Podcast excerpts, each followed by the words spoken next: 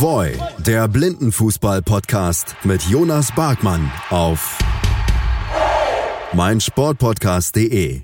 Servus und moin moin zu einer neuen Folge von Voy, der Blindenfußball-Podcast hier auf meinsportpodcast.de mit mir, Jonas Barkmann.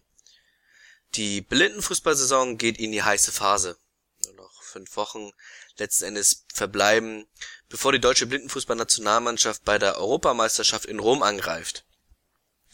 Da trifft man ja letzten Endes auf Europameister Russland, England, Frankreich und Griechenland. Die Griechen in dieser Gruppe der klare Außenseiter, auch wenn man natürlich keinen Gegner unterschätzen soll.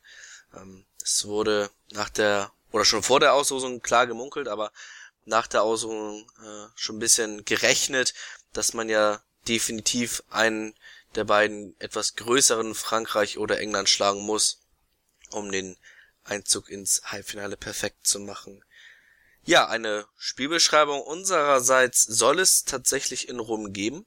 Äh, Maurizio Valgolio, der genauso gut äh, oder genauso in, in Stuttgart vor Ort sein wird jetzt am kommenden Spieltag in der Bundesliga wie meine Wenigkeit, haben Flüge gebucht. Äh, die Organisation und Kommunikation seitens der, des italienischen äh, Paralympischen Komitees ist leider abenteuerlich bis, naja, miserabel, desaströs.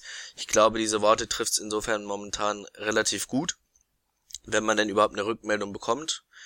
Äh, teilweise dauert das dann auch immer gerne mal eine Woche. Ähm, ist schade, vor allen Dingen ähm, mit dem Hintergrund, dass man jetzt anscheinend wohl uns verbieten möchte, das Internet dort zu nutzen ähm, während der Spiele. Nach den Spielen sei es okay. Ist natürlich blöd, wenn man dann einen Livestream während der Spiele machen möchte und uns ein Stück weit in unserer Tätigkeit beschneiden möchte. Ähm, vor allen Dingen, wenn man ja selber noch bei der Auslosung groß philosophierte, man möchte ja die Gesellschaft wachküssen und äh, dem Blindenfußball in Italien weiterentwickeln, auch äh, Blindenfußballerinnen zum Sport bringen, dann frage ich mich, naja, wenn man den, die Gesellschaft wachküssen möchte. Und die Gesellschaft ist ja nicht nur in Italien, sondern die kann man ja auch nationübergreifend wachküssen letzten Endes, in Anführungsstrichen.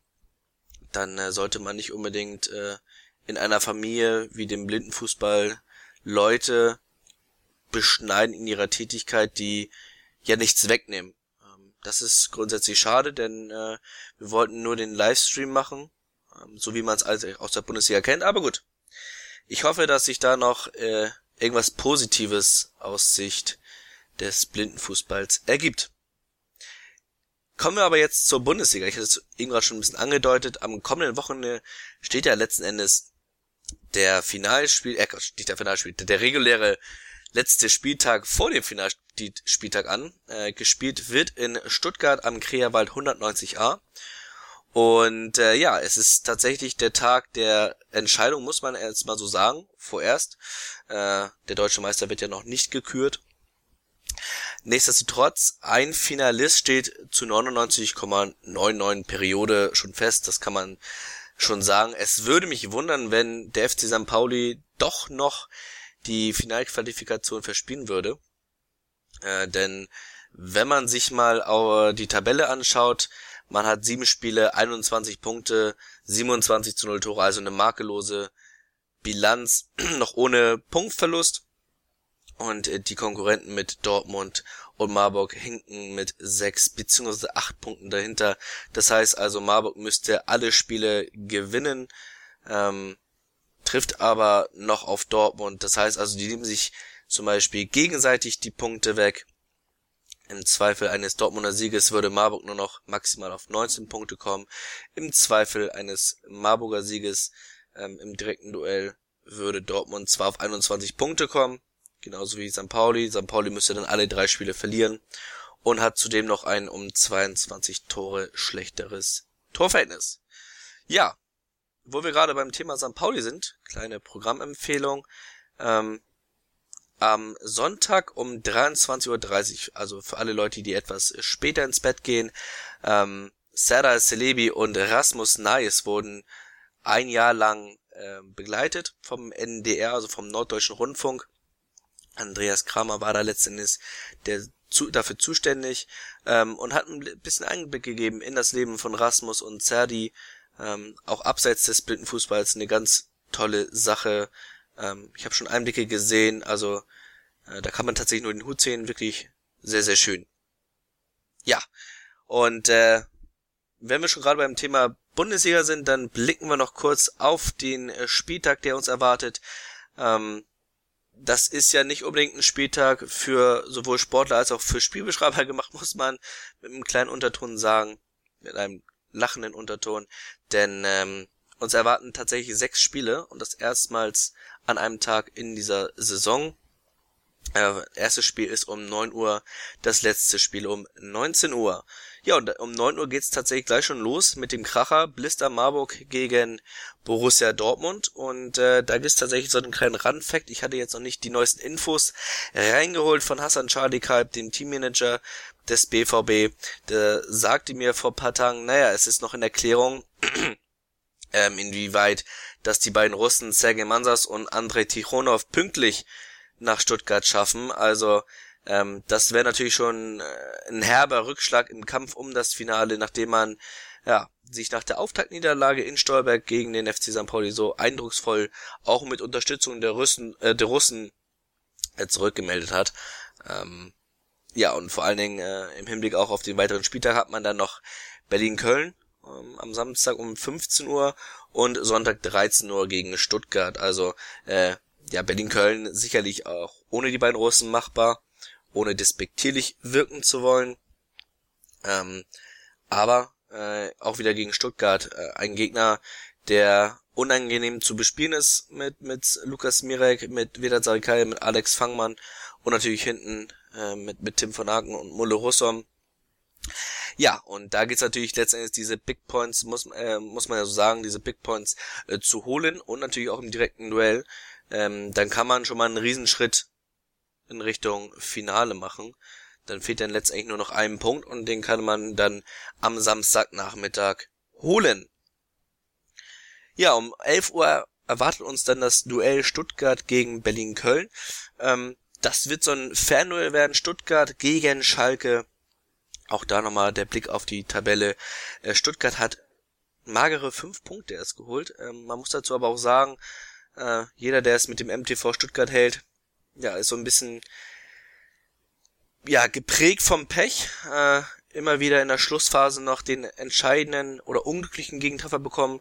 Ich erinnere da zweimal an Marburg, wo man von Niklas Schubert zum Beispiel einen Treffer bekommen hat und von Tommy Horn per sechs Meter und dann steht man da mit statt mit ähm, ja mit vier Punkten mit einem da. Ähm, das sind natürlich äh, allgemein solche Nackenschläge. Dann hätte man drei Punkte mehr und würde vor dem FC Schalke 04 stehen. Ja, dieses Duell wird letztlich ein Fernduell, denn beide Mannschaften spielen nicht mehr gegeneinander. Das war ja letztendlich das Duell am vergangenen Spieltag in Dortmund 0-0 trennten sich da die Teams. Ähm, ja, FC St. Äh, FC St. Pauli ja, spielt dann um 13 Uhr gegen FC Schalke 04, also äh, aus Stuttgarter Sicht hätte man im besten Fall die Möglichkeit vorerst an den Königsblauen vorbeizuziehen. Dann um 15 Uhr das eben erwähnte Duell Dortmund gegen Berlin-Köln, 17 Uhr St. Pauli gegen den MTV Stuttgart und um 19 Uhr das finale Spiel an dem ersten Spieltag ist der FC Schalke 04 gegen die SFBG Blister Marburg. Also man kann ja mit rund elf, elfeinhalb Stunden Blindenfußball satt rechnen. Aus Sportler oder aus sportlicher Sicht natürlich schön. Äh, wird natürlich auch eine sehr, sehr anstrengende Sache, muss man so sagen. Also äh, aus Spielbeschreibersicht wäre ich dann doch froh, wenn der Tag irgendwann zu Ende ist, wenn man da 40 Minuten pro Spiel durchkommentiert, dann ist die Birne am Ende des Tages auch einfach leer.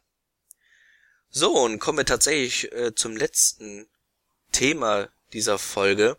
Und das betrifft Fortuna Düsseldorf. Es wurde ja schon auf Blindenfußball.net äh, publiziert. Äh, die Blindenfußballsparte der Fortuna hat direkt neben der Merkur Spielarena, also neben dem Stadion des Fußball-Bundesligisten äh, Fortuna Düsseldorf, ein Stadion, äh, ein, ein Kunstrasenplatz bekommen mit den äh, Kunstra äh, mit den Blindenfußballmaßen, also äh, 40 mal 20 Meter. Ist eine rund, äh, rundum schöne Sache. Äh, dazu sagte Stefan Felix, so wird er jedenfalls in der Pressemitteilung äh, der Stadt Düsseldorf zitiert. Äh, wir trainieren hier auf einem Spielfeld wöchentlich und arbeiten mittelfristig daran, mit Fortuna Düsseldorf an der Blindenfußball-Bundesliga teilzunehmen. Also langfristig ist das Ziel von Fortuna, ja, den Teams irgendwann aus Berlin, Köln, aus Stuttgart und Co. Paroli zu bieten. Ähm, mit Cengiz Koparan, dem ehemaligen Schalke, haben sie natürlich jemanden, der vom Fach ist, der natürlich über langjährige Bundesliga-Erfahrung verfügt und natürlich auch letztendlich mit der Lage direkt neben dem Stadion.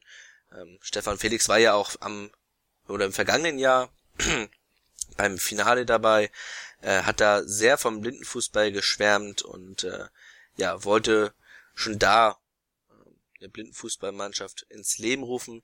Jetzt soll's also Stück für Stück gehen. Hat ja auch äh, im Interview im vergangenen Jahr mit mir gesagt, dass es sein Lieblingsprojekt sei. Ähm, ja, ist grundsätzlich, wie gesagt, eine schöne Sache. Ähm, für alle Interessierten äh, jeden Mittwoch um von 17 bis 19 Uhr trainieren die blinden Fußballer ähm, direkt an der Merkur-Spielarena. Und äh, ja, man hat sogar Flutlicht, also falls äh, die Trainer da irgendwie Panik bekommen aufgrund fehlender Helligkeit, es ist Flutlicht vorhanden. Ja, das soll's vorerst gewesen sein. Ich hoffe, wir hören oder sehen uns am jetzt am Samstag in oder am Sonntag in Stuttgart. Äh, der Spielplan gibt es auf alle Fälle her, dass man da tollen Blindenfußball sieht. Ähm, ja, macht's gut, bis dahin, ciao. Wieder live von Ihrem Toyota-Partner mit diesem Leasing-Auftakt. Der neue Toyota Jahreshybrid. Ab 179 Euro im Monat. Ohne Anzahlung. Seine Sicherheitsassistenten laufen mit. Und ja, ab ins Netz mit voller Konnektivität. Auch am Start die Toyota Team Deutschland Sondermodelle. Ohne Anzahlung geht's in die nächste Runde. Jetzt los sprinten zu Ihrem Toyota-Partner. Voy, der Blindenfußball-Podcast mit Jonas Barkmann auf meinsportpodcast.de. Willkommen bei meinsportpodcast.de. Wir sind Podcast. Wir bieten euch die größte Auswahl an Sportpodcasts, die der deutschsprachige Raum so zu bieten hat. Über 20 Sportarten, mehr als 45 Podcast-Serien, über 9000 veröffentlichte Podcasts und über 5 Millionen Podcast-Downloads allein im Jahr 2018. Wir sind Podcast. Wir sind meinsportpodcast.de